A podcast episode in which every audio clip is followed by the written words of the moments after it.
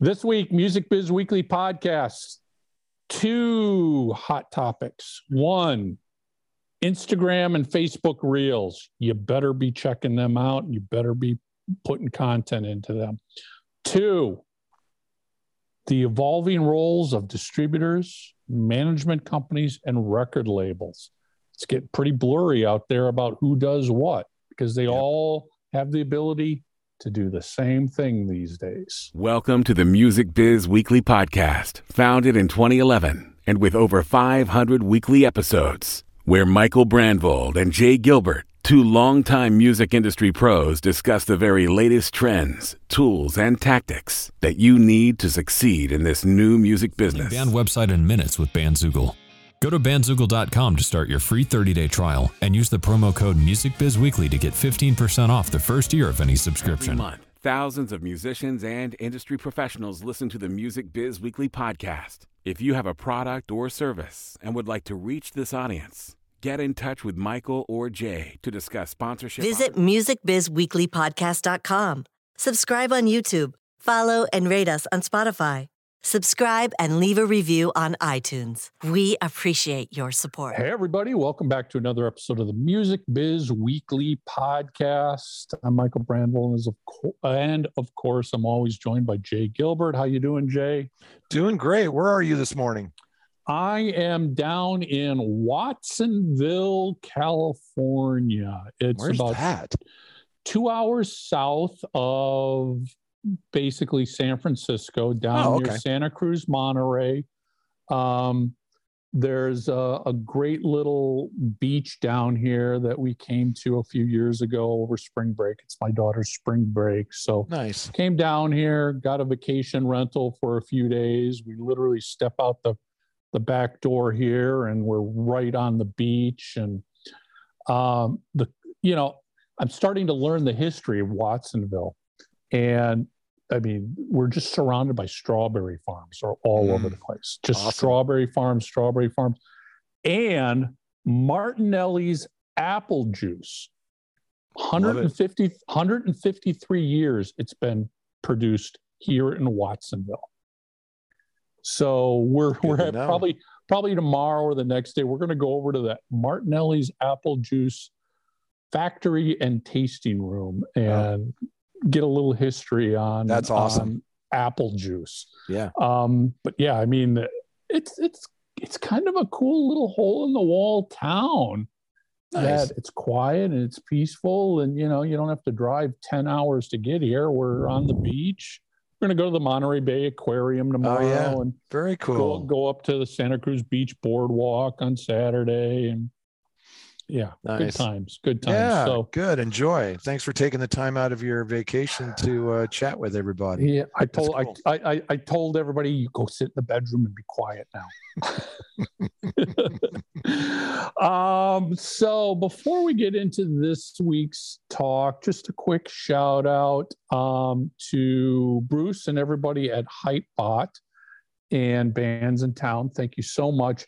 And I don't think I'm jumping the gun on this. We can formally announce our artist community now, I think we can.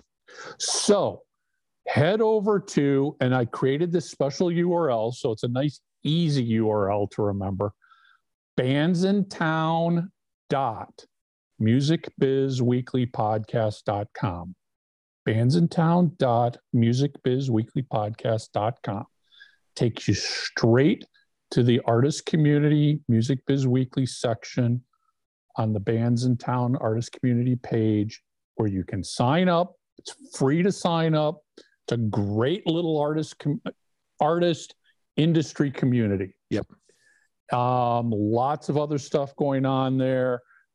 They're doing webinars. They're doing Ask Me Anythings with people in the industry. But we've been able to set up a little home for the Music Biz Weekly podcast with Bandsintown there. And you're going to find all the episodes moving forward there. Jay and I are going to be hanging out, playing moderator and band hammers and all that other stuff that goes along with it. No, I assume everybody's going to be well behaved, so we won't have to ban anybody, but we're going to be there post your questions, homework answers, anything along those lines that you want to discuss, we're going to be there. Yeah. So bandsintown.musicbizweeklypodcast.com. Check it out. I think you're going to find it very useful. It's just a great little social network for musicians and people in the industry. Yeah, come engage with us. Yeah, please do. Please do. So, and of course, we want to thank our sponsors. Thank you to Bandzoogle.com, built by musicians for musicians. Bandzoogle is an all-in-one platform that makes it easy to build a beautiful website and EPK for your music. Bandzoogle powers the websites for tens of thousands of musicians around the world, from weekend warriors to Grammy winners.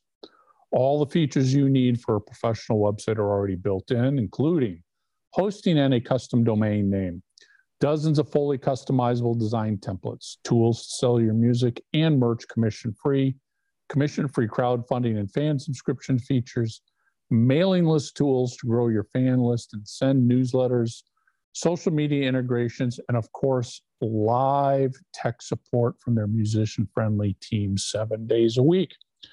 We put together a great little offer for all of our listeners. Head over to Bandzoogle.com, register, try it for free for 30 days, and when you register, use the promo code MUSICBIZWEEKLY, all one word, MUSICBIZWEEKLY, and you'll get 15% off the first year of any subscription. And of course, thank you so much to DiscMakers.com. We know it's a digital world, but there's still an important role for physical media for today's musicians. Digital royalty payments can be so small that selling products like CD, vinyl, t-shirts at gigs and online has become such an important income generator. For every CD you sell at a gig, you might need roughly 3,000 streams to make the same amount of money. That's a lot of streams. Our friends at DiscMakers are the place to go for your discs and other physical media, including vinyl, USB drives, and even t-shirts. So we've put together another great offer for the Music Biz Weekly listeners out there.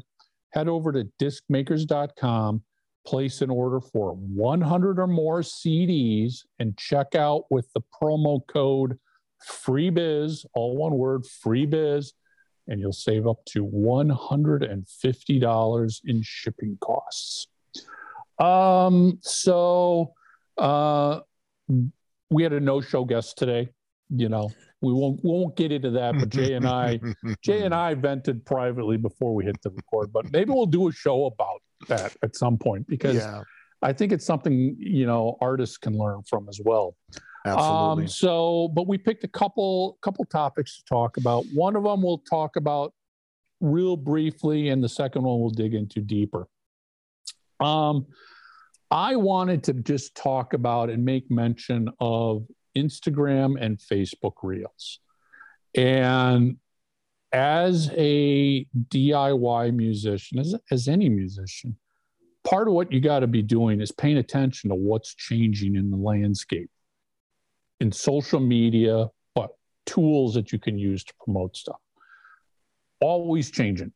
Every month, every year, used to be stories were the hot thing, and, you know, then TikTok, and TikTok's definitely the hot thing still.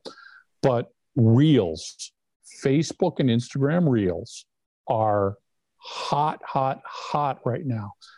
And think of it as simply it's Instagram and Facebook's version of TikTok. That's all it is. It's pretty much identical. It's the same size, video, tall, vertical bite-sized chunks. Yeah, bite-sized chunks. I think Instagram Reels and Facebook Reels are 60-second maximum length videos. TikTok did just roll out their 10-minute max length. I will bet you anything that it won't be long before Facebook and Instagram increase the length of the videos you can also post to their Reels. But why I wanted to make quick mention of this is for about the last month, I've been really diving heavily into Reels and creating assets that format for Reels and then posting Reels. just because, again, I'm hearing so much about it, and see if this is really worth it. And obviously, you know, as the saying goes, your mileage might vary, but I kid you not, I've got some clients where I'm getting, just looking at reach. And of course, you can look at reach and you can look at plays and, you know, all sorts of other analytics that Facebook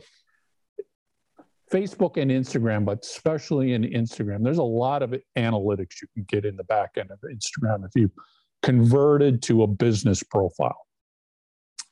I kid you not, I'm seeing some of these clients that are getting 100 times the reach with a reel versus a standard Instagram post. And or a stories, right? Oh, please. Stories, from what I'm, when I review, you go in the stats in Instagram, you can look at reach for posts, reach for stories, reach for videos, reach for reels. Stories are dead. I mean, what I'm seeing right now, it's just, it's crickets. Because first of all, a story is only limited to 15 seconds. Right. And a story only lasts 24 hours and then it's gone. And it disappears. And I got to tell you, that was one of the things when they first introduced stories years ago. I'm like, what is the point of that? Why would I, as a marketer, want to post something that's got an important message that's gone in 24 hours? If you missed it, yeah, it's not there anymore. And chances are most people will miss it. So... but yes, stories, from what I'm seeing, I mean, it's crickets. My prediction is we will soon see stories not entirely removed, but I think relegated to the back of everything. It's no longer going to be front and center. It's no longer going to be the priority. It's going to be reels. And again, I'm seeing 100 times reach coming out of video reels, and you know, they stay forever. It's video. You put all the regular copy you want. That reel can be posted to your regular feed as well as to the reels section. Facebook is populating reels to the general public. So as their algorithms work, if it starts getting traction, starts getting shown outside of just who your followers are. You've got to be looking at reels right now. You've got to be playing with reels. And to last week's episode, if you don't know how to create them, get yourself on Canva. You can create reels in a matter of minutes. Not hard. It's so freaking simple. It's very much driven by hashtags. I mean, you got to really think about the hashtags you're using, but you better be using reels. I mean, almost right now is your primary piece of content that you post. Now, the one downside, people, is the only way you can post to reels right now is from a mobile device. It's not supported on desktop. It's not supported on the iPad, tablet. You got to use your mobile phone, the mobile Facebook app, the mobile Instagram app to post to reels. Again, it's just a matter of time before that changes. So it makes it a little more challenging for creating your workflow. You might have to move everything over to your iPhone. It's all doable. And I just saw, I think it was yesterday, Facebook announced they're going to start creating, I haven't read the full article, but they're going to start allowing third-party apps to put share to reels buttons in. So when you go to a website and it says share to Facebook, share to Instagram, they're going to have a share to reels, which is going to open this up and make it a lot easier for all of us moving forward too.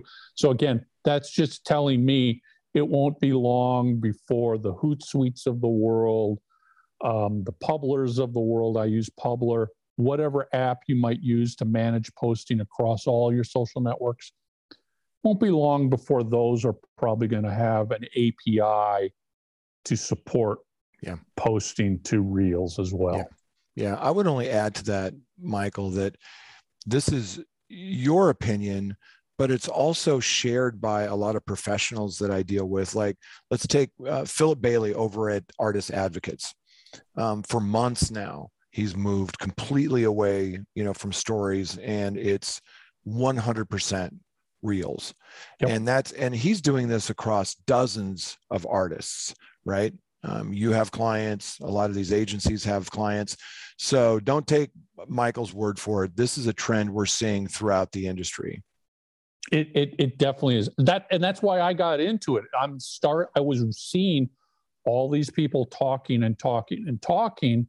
I was like, I got to check this out. And the nice thing about creating a reel is that's the same piece of content you can post to your TikTok as well.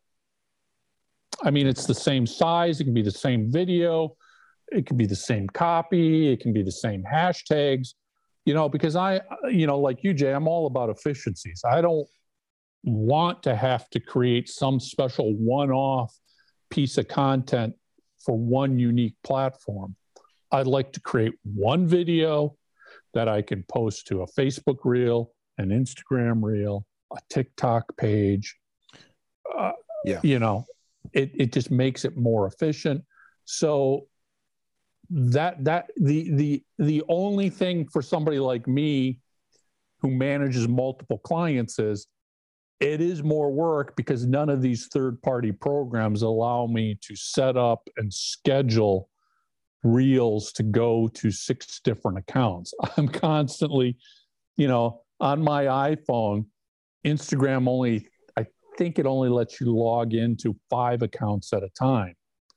So if I'm managing 10 accounts, I'm constantly logging out, logging in, logging out, logging in. Do you use one of those programs? I think you do, like a Sprout, HootSuite, Hey Orca, one of those that helps you. Publer is what I use. Oh, Publer is one of those.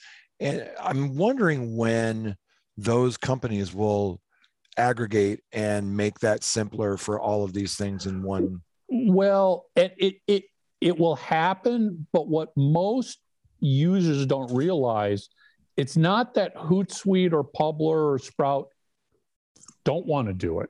Of course. They are limited by the API that Facebook, TikTok, Instagram, Twitter, you name it, all these social networks create APIs that third-party apps then can use, but they limit what you can do with that API. Yeah. So right now, those APIs written by Instagram and Facebook that allow you to post to a page or to an Instagram account, they provide no support for Reels. So they're just these third-party apps are just waiting for the API to be rewritten. Like TikTok, Publer sort of supports TikTok in that you can set up the post, you can schedule the post, but then it just sends a reminder to your phone and says, hey, you need to log into TikTok and post it.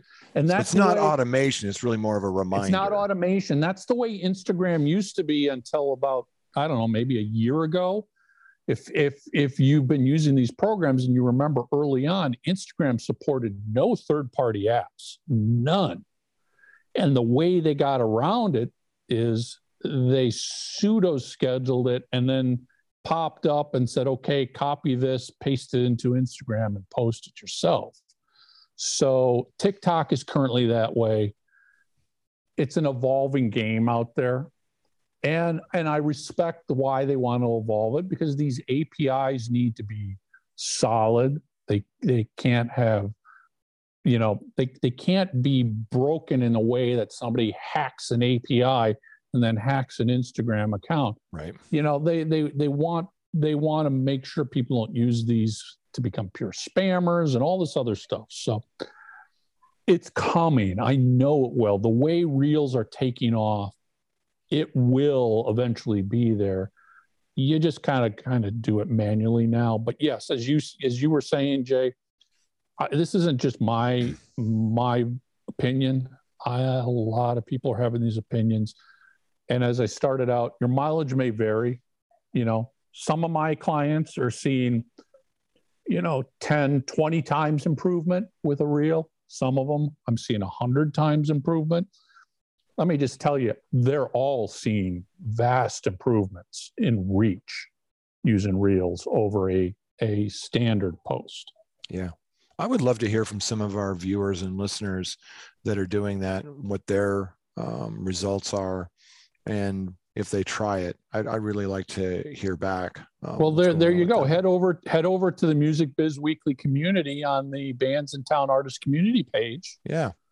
And let us know what your experience is using Reels, even TikTok. Because again, I sort of look at TikTok, Facebook Reels, Instagram Reels. They're all the same. Yeah. You know, we know, I mean, Mark Zuckerberg has come right out and said he's out to get TikTok. And that's what Reels is. And if you know and pay attention, that means Reels are Facebook's priority moving forward, more than your pages, more than your Facebook groups, more than live videos. They're going to put everything they got into Instagram and Facebook Reels because they want to take down TikTok.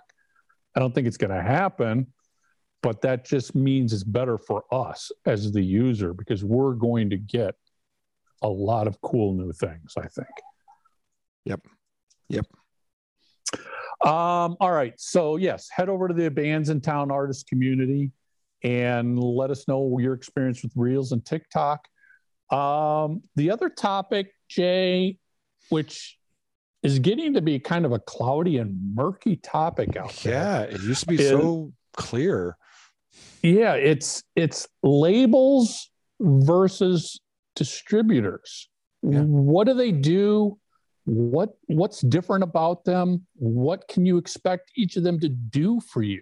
Yeah. What are the roles and responsibilities? Because I hear this all the time from my friends that work at distributors. They'll get calls from people asking them to do things that aren't really part of what they do. It's not their role or their responsibility. So a while back, I wrote this thing for Bruce over at HypeBot, and they posted kind of what the differences are between labels and distribution. But the problem with that is that it's evolving and it's changing. Like, it's changed while we've been having this discussion. So, you know, let me just run down where it was, and we can talk about where it's going.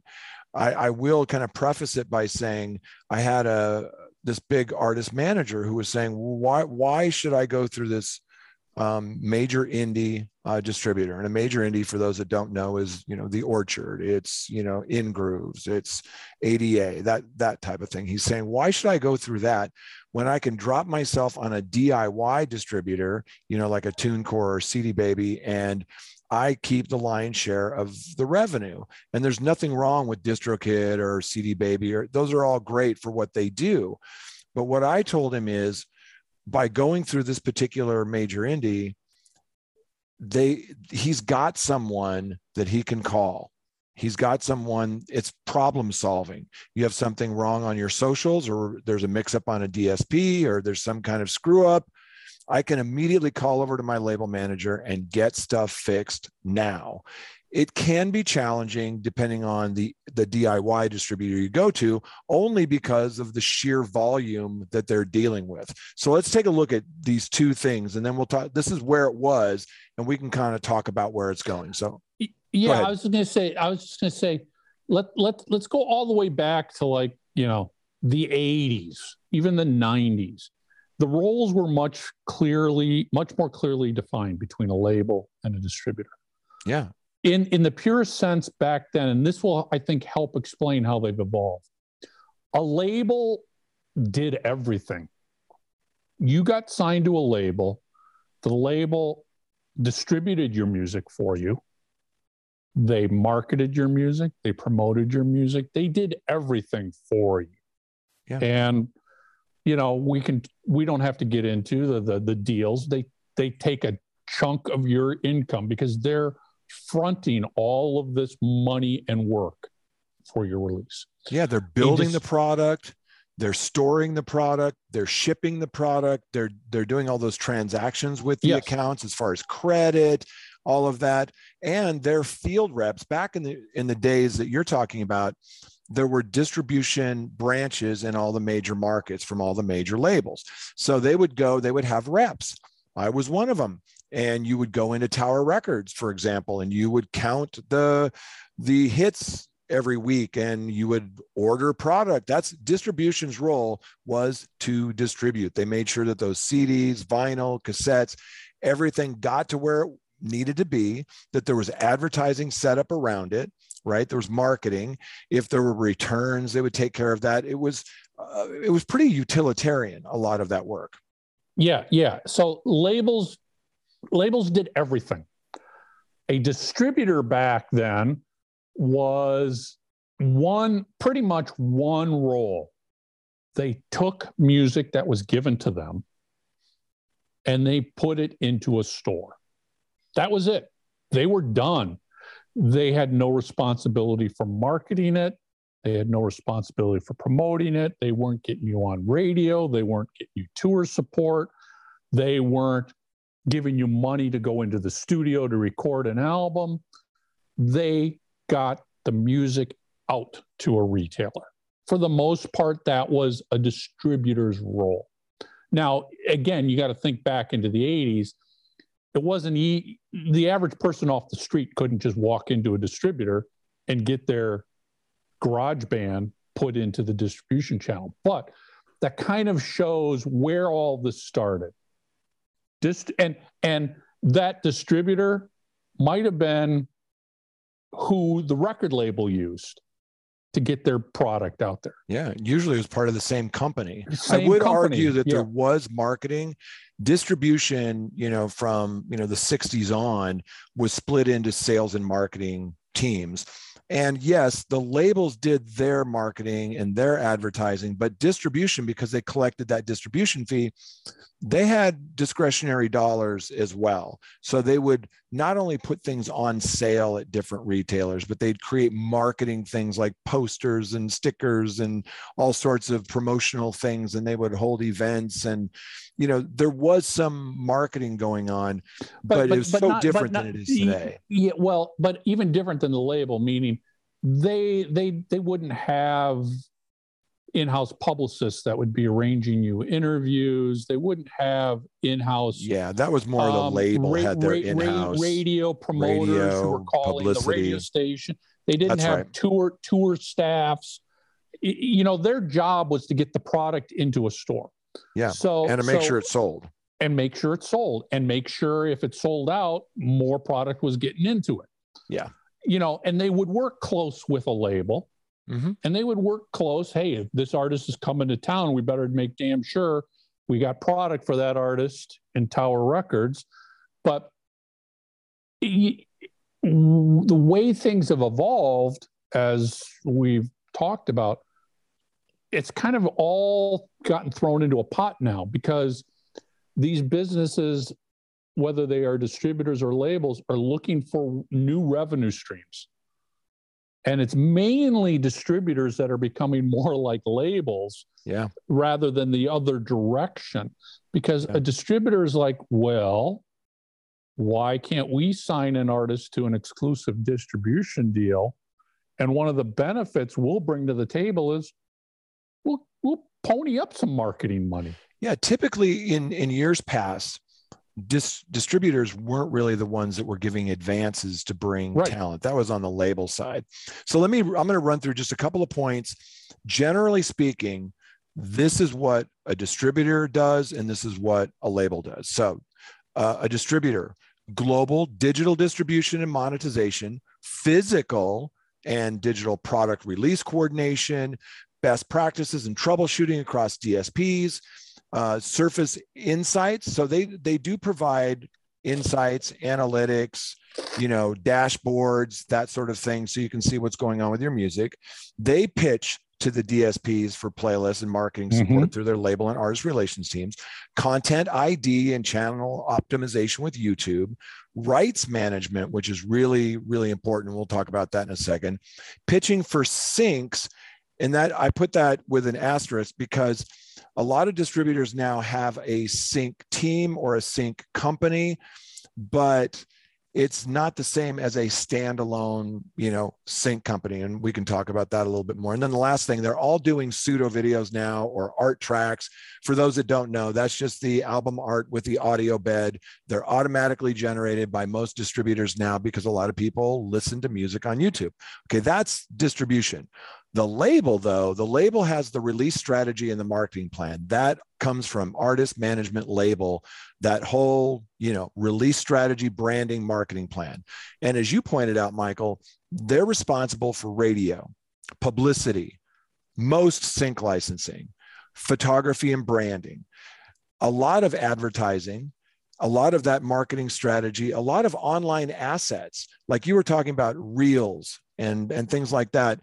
That's really from the label standpoint, making sure that all those assets, because there's a Canva, you know, Spotify Canvas video, or there's Reels, or there's TikTok, and then there's pseudo videos and lyric videos and concept videos and all of that stuff. That's from the creative of the label. And then the last thing is, you know, things like events, except for in-stores. Typically in-stores are handled by distribution, but a lot of the events that happen with artists are really coordinated through the label.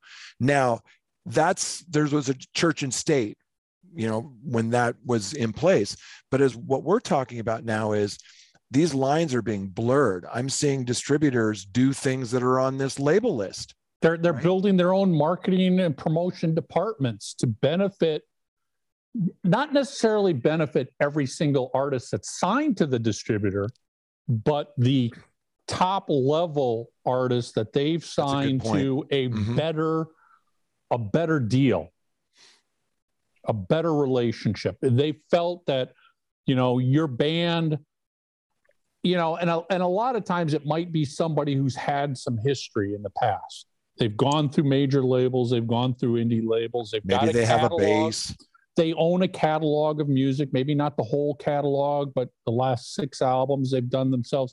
A distributor's like, well, we want all of that stuff distributed through us. We want that back catalog. You've got some history. You're able to go out and tour on your own. There's an opportunity to sell. We're going to give you a better distribution deal. And we're sweetening that by throwing in some of this stuff that traditionally a label might have done, or if you were without a label, you were paying out of your own pocket to do. Yeah.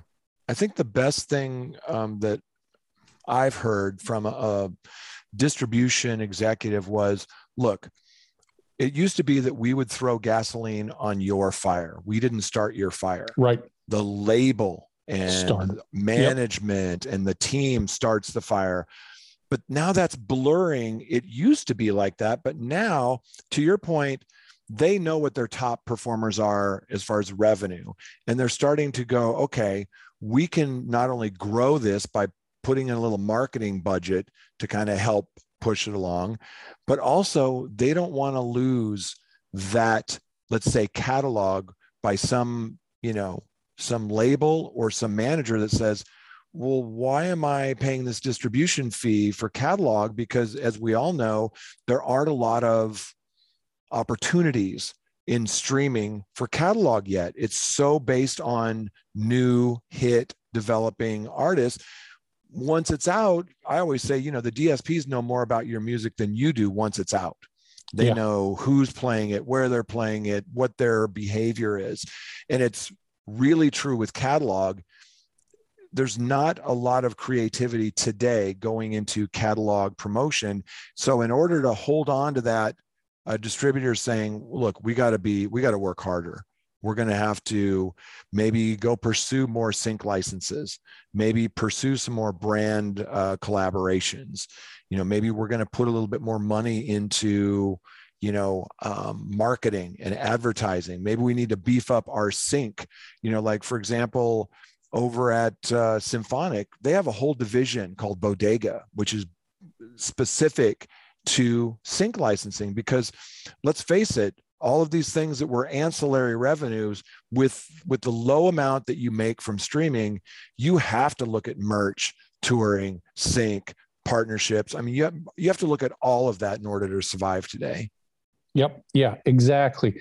And I think, you know, what this all boils down to is you've got to understand the deal you're signing with a distributor, of course, with a label, but you've got to understand what are the services they're going to bring to the table. I worked with a client, I don't know, 8 years ago, who signed a deal for a new album with a distributor. The distributor did their job in distributing the product and getting it up on digital services. The client was wondering why they weren't paying for a publicist, why they weren't hiring a radio person. I was like, because it's a pure distributor that you signed with. That's not their role. No. Your role is to do that. You're going to have to pay for that stuff. Their job is to get your product out there, keep it out there, and help you move and do the best they can, digital and physical. Yeah. So I think what it comes down to is you can't assume everybody's going to do the full suite of services that you would think a record label would do these days. That's right. You can't assume that, because if you assume that, you're going to find yourself in a situation where they're going to be like, no, we're not hiring that publicist. And you're going to like, I got to pay $2,000 a month for a publicist. Yeah. If you want this to happen, you're going to have to do that. And, you know, now you've got an unexpected expense in front of you. Yeah. You got to clearly know what they're going to do. It's not as undefined when you're going with TuneCore or CD Baby. That's, although I got to tell you, I've encountered clients every once in a while who are like, oh, how come TuneCore is not doing anything more for me? It's like, yeah, TuneCore is not going to do anything for anybody. And it's not fault of TuneCore. That's what they are. They service the long tail of everybody out there. I mean, we're talking hundreds of thousands of artists. They can't provide marketing for everybody. I would only caveat that with they do, but it's a very, like to your point, there's such a mass amount. I mean, we were looking at the stats for DistroKid, and something like close to 40% of what's uploaded every week is going through DistroKid. They can't possibly put marketing and attention to all of that. So what do? They look at the top whatever percent. I don't know what that percent is. Let's just say it's the top 2%. But they look at those where, and I have been involved with CD Baby with marketing, but they can't do that with everybody who uploads music. And the other thing I wanted to make sure we talked about is that we're talking label and distribution. The other one that's quietly creeping in here is artist management, and artist management companies are now becoming more like labels. Yeah, they're doing a lot of this. And that started with, you know, people like, Irving Azoff was pretty early on that. Howard Kaufman was very early on that, you know, where now it gets really interesting because do you need a label today? I'm not one of those people who will bash labels because I've seen what a great team and a label can do. But some of these management companies are going, well, wait a second, I can hire a publicist. I can hire a sync licensing team. Well, I can hire one on staff. I can hire Mike or Jay to help do some campaign with us on the marketing side. But they're also deciding that they don't want to let go of those masters. Right. And that's another thing. And they will, in many instances, partner with a distributor like a label would. Exactly. You know, if a management team has a deep roster of bands, they'll go to a distributor and say, I can bring 12 artists to you if you cut me a great distribution deal. And maybe even an advance. And an advance. And they have a person on staff who's a publicist, a person on staff who does radio, a person on staff who's in charge of tour coordination. Yeah, you're right. All of a sudden, these bigger management firms look a lot like a record label just because they've got their own distribution relationship with somebody. That's right. So, it's becoming more and more popular. The last thing I'll say on it is that my company, Label Logic, we have two clients right now that we act as their label. When you see the releases, let's say in a store, it doesn't have our name necessarily on it. We're kind of that white label. We provide label services. There's a lot of companies out there that provide label services, meaning they do all the kind of the grunt work that a label does, whether it's getting ISRC codes or, you know, getting the release cycle together and getting all the assets and project management and all of that. So you don't necessarily need a label, some might, but you need a team and you need to know the difference between what is management going to do for you, what is a label going to do for you, and what is a distributor going to do for you. Yeah. Again, it all comes down to, you have to have a clear understanding of that team and what they will do for you. Is this person going to book me shows? Not book shows. Right. Is this person going to advance shows that somebody else books or not advance my shows? Are they going to arrange VIP meet and greets? Or are they not going to? Are they going to do merchandising for me? It's very blurry out there, and that's not a bad thing. No, it just means you've got to do your homework and go, well, this person's interested in me. What exactly are they going to do for me? Because if they're not going to do these two things, I still have to fill that hole with somewhere else. Yeah. You don't want to sign a deal, book a tour, and then go, all right, so how's my tour merch coming along? Well, we're not a merch company. What do you mean? I got 1 week to get all my shirts produced for the tour. Yeah. Not my job. And that happens because there's a lot of assumptions that go on in this business. I'm assuming you do that for me. No. Yeah. Don't assume. You got to ask, and you got to get it in writing what everybody's roles and responsibilities are. We have with our company, we have this onboarding document, and most, I'm sure you have one, and most companies do. And it's good to ask all of those questions up front and make sure everybody at the table knows what everyone's roles and responsibilities are, because if you don't do that from the start, you run into what you just described, where you're in the middle of a campaign and go, well, I thought you were going to do that. It's like, yeah, that's not my role.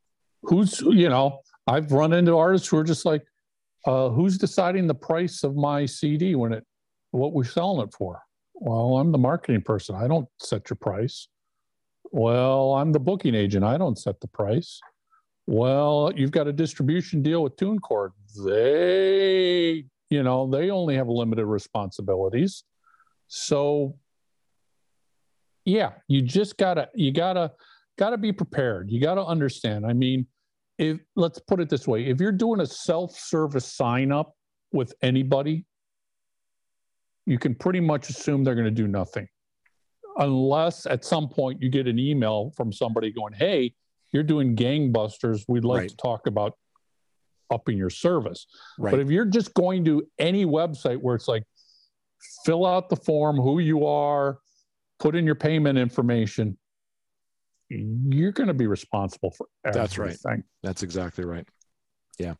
I mean, even AWAL, for years it was, if you reach certain tiers, certain things could kick in. And I think that's true with a lot of distributors. I mean, why would they put resources and time with something that's not hitting certain numbers? They have to focus on what's driving the business. It's a business. Yeah. And that's not to say you couldn't be the one to make the move. I mean, you could be on TuneCore or CD Baby and land an incredible 3-month tour across the U.S. opening for somebody great, it would be in your best interest not to wait for them to call you, to contact them and go, hey, you know, this is happening. Can we do something more here? Can you help? They might say no. That's the worst they can do is say no. But they might say, oh, hey, thanks for letting us know. Yeah. If you're going to be playing in front of 3,000 people a night for the next 3 months, we want to make sure we're getting more sales out of this. Yeah. And the last thing I want to say on these DIY distributors is I don't want to sound like they don't do anything. They are very good at being distributors. And a lot of them, like, you know, let's take CD Baby, for example. They have really great resources so you can learn about the business. Yep. And they Yep. help you, and they have a great conference and podcast. And so, you know, this is not a slam against DIY things, but just realize that there's only so many hours in a day and they need to focus on what's driving their business. Yeah, exactly. Exactly. So yeah, you know, labels are changing, distributors are changing, management companies are changing, mm-hmm. You know, yeah. Even individual artists are changing to the point where some artists might sit here and go, well, I want a more exclusive deal with an indie distributor, major indie, because I got some major touring plans. I got some major money behind me. I'm going to do all this. You know, it's worth it to inquire and go, are you interested in distributing me? Yeah. Yeah.